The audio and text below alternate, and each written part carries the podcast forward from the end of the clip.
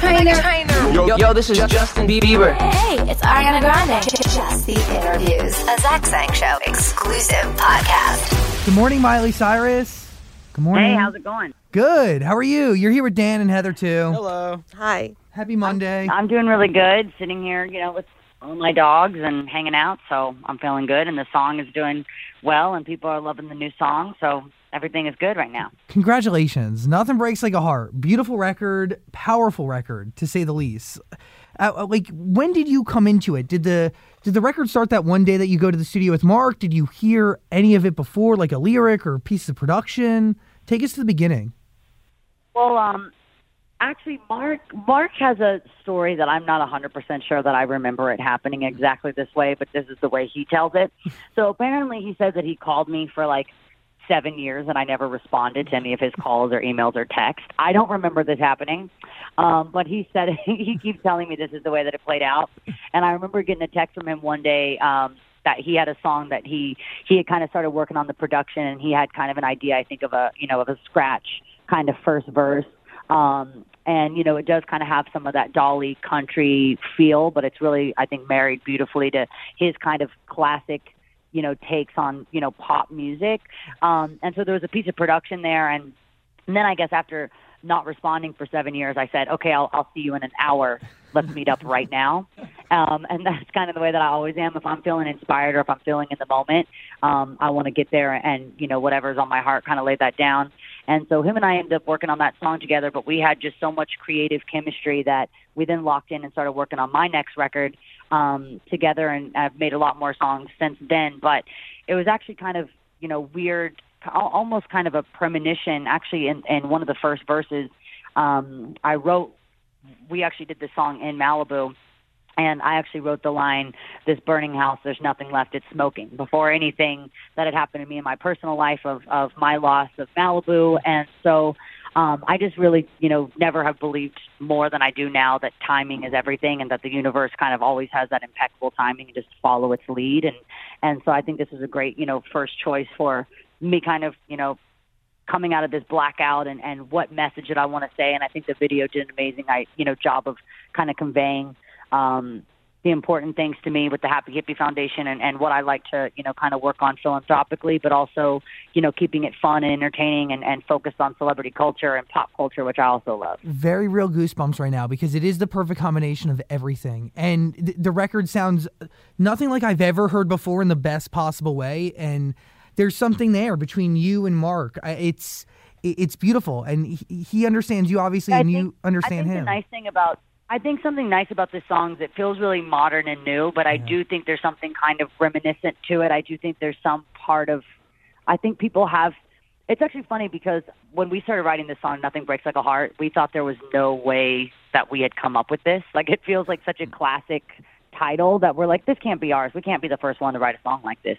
Um, and it was one of those moments that uh, we just felt really, I think, you know, kind of honored that I, I always believe that kind of, you know, the universe gives you these gifts of these great songs. And so um, just really honored that it got to be ours um, because it does feel like I think something that feels really classic. And, and even though it does feel new and maybe like something you haven't heard before, there I, there is something to it that I feel like feels like something you could have listened to on vinyl, you know, at your parents' house and hopefully, you know, in the 70s or something. You know, it kind of sounds like early early Dolly, but with, you know, the, again, like I said, the way that Mark um, kind of reinvents those sounds. He's always done it so amazing, whether it was working with, you know, Amy Winehouse or Adele, no matter what he's worked on, um, I think he always takes kind of classic sounds and just elevates them and makes them super modern and pop. What do you learn from your first session with Mark Ronson? What do you learn from him and what do you learn about him?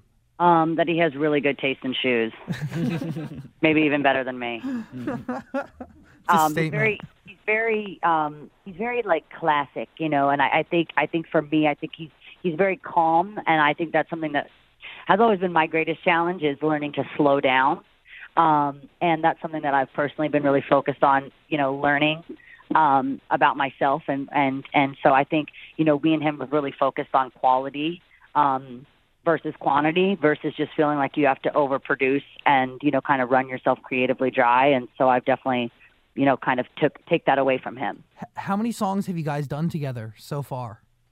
Um, we wrote like seven songs on uh, on the next record we've gotten together and And um, I don't know when people are going to get to hear those next because again, like I said, you know, the universe kind of has that impeccable timing, and and this song kind of worked out just perfectly of um, being that that first step kind of out of my blackout, kind of you know going off socials and just kind of stepping away and and taking personal time to kind of um, get creative and figure out what my next sound will be. So we've worked on a bunch of songs for the next record, and I can't wait for people to hear those. How fun was this music video to make? I loved seeing uh, the dashboard Miley on a wrecking ball or, or around the rearview mirror.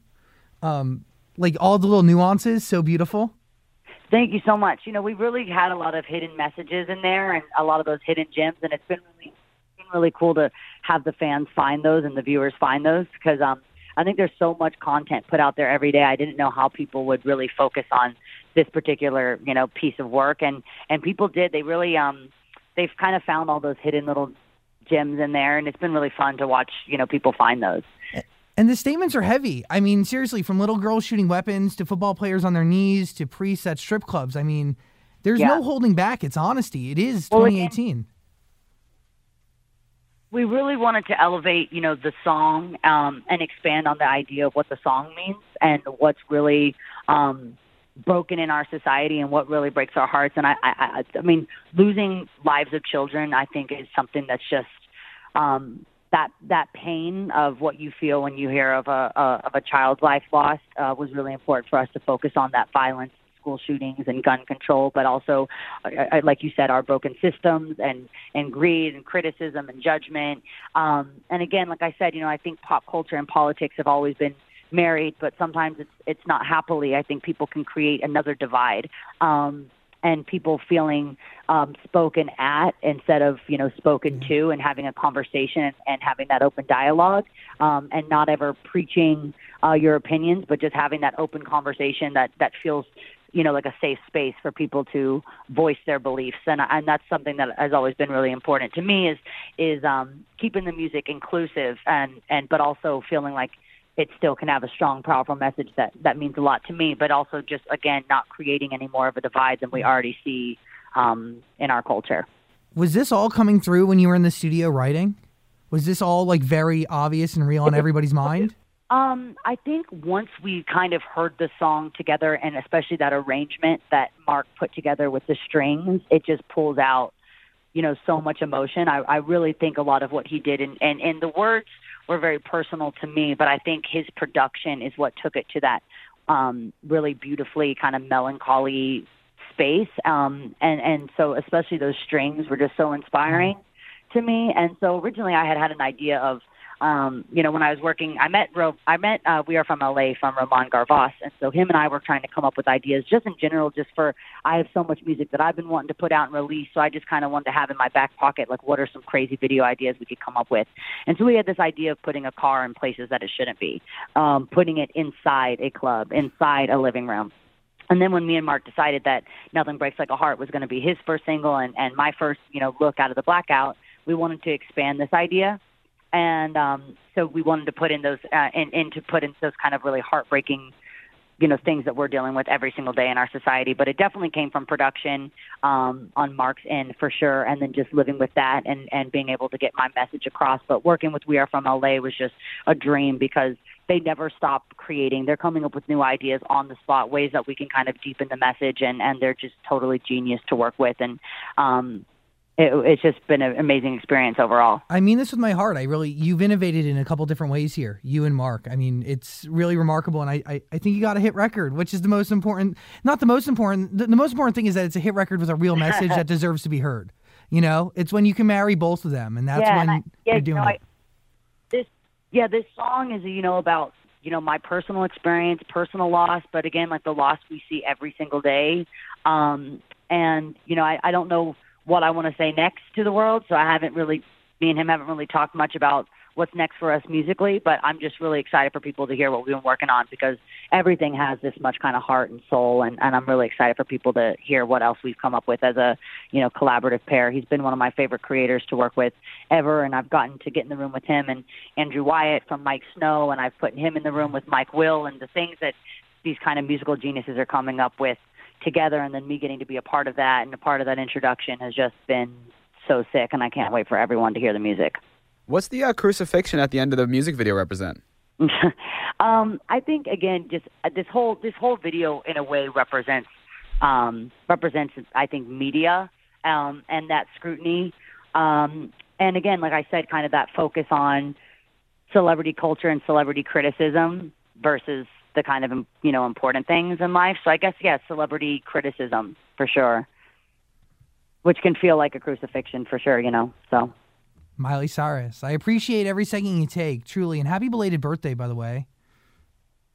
We're a little late. Thank you so much. Yeah. Um, I, I, I, I'm so thankful for you guys and, and playing the song. So thank you again. Well, I send you a lot of love, and uh, by the way, a big thank you on behalf of any decent moral human being. Just saying thank you for all that you've done. I mean, you gave a lot back in the face of a lot going wrong, and you, you you're a very selfless person. I mean that from the bottom of my heart. So uh, you're a good person, and sending you a lot of love.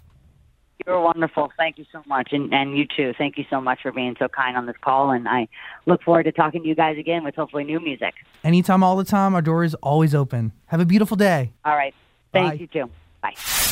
This podcast is part of the Zach Sang Show Podcast Network.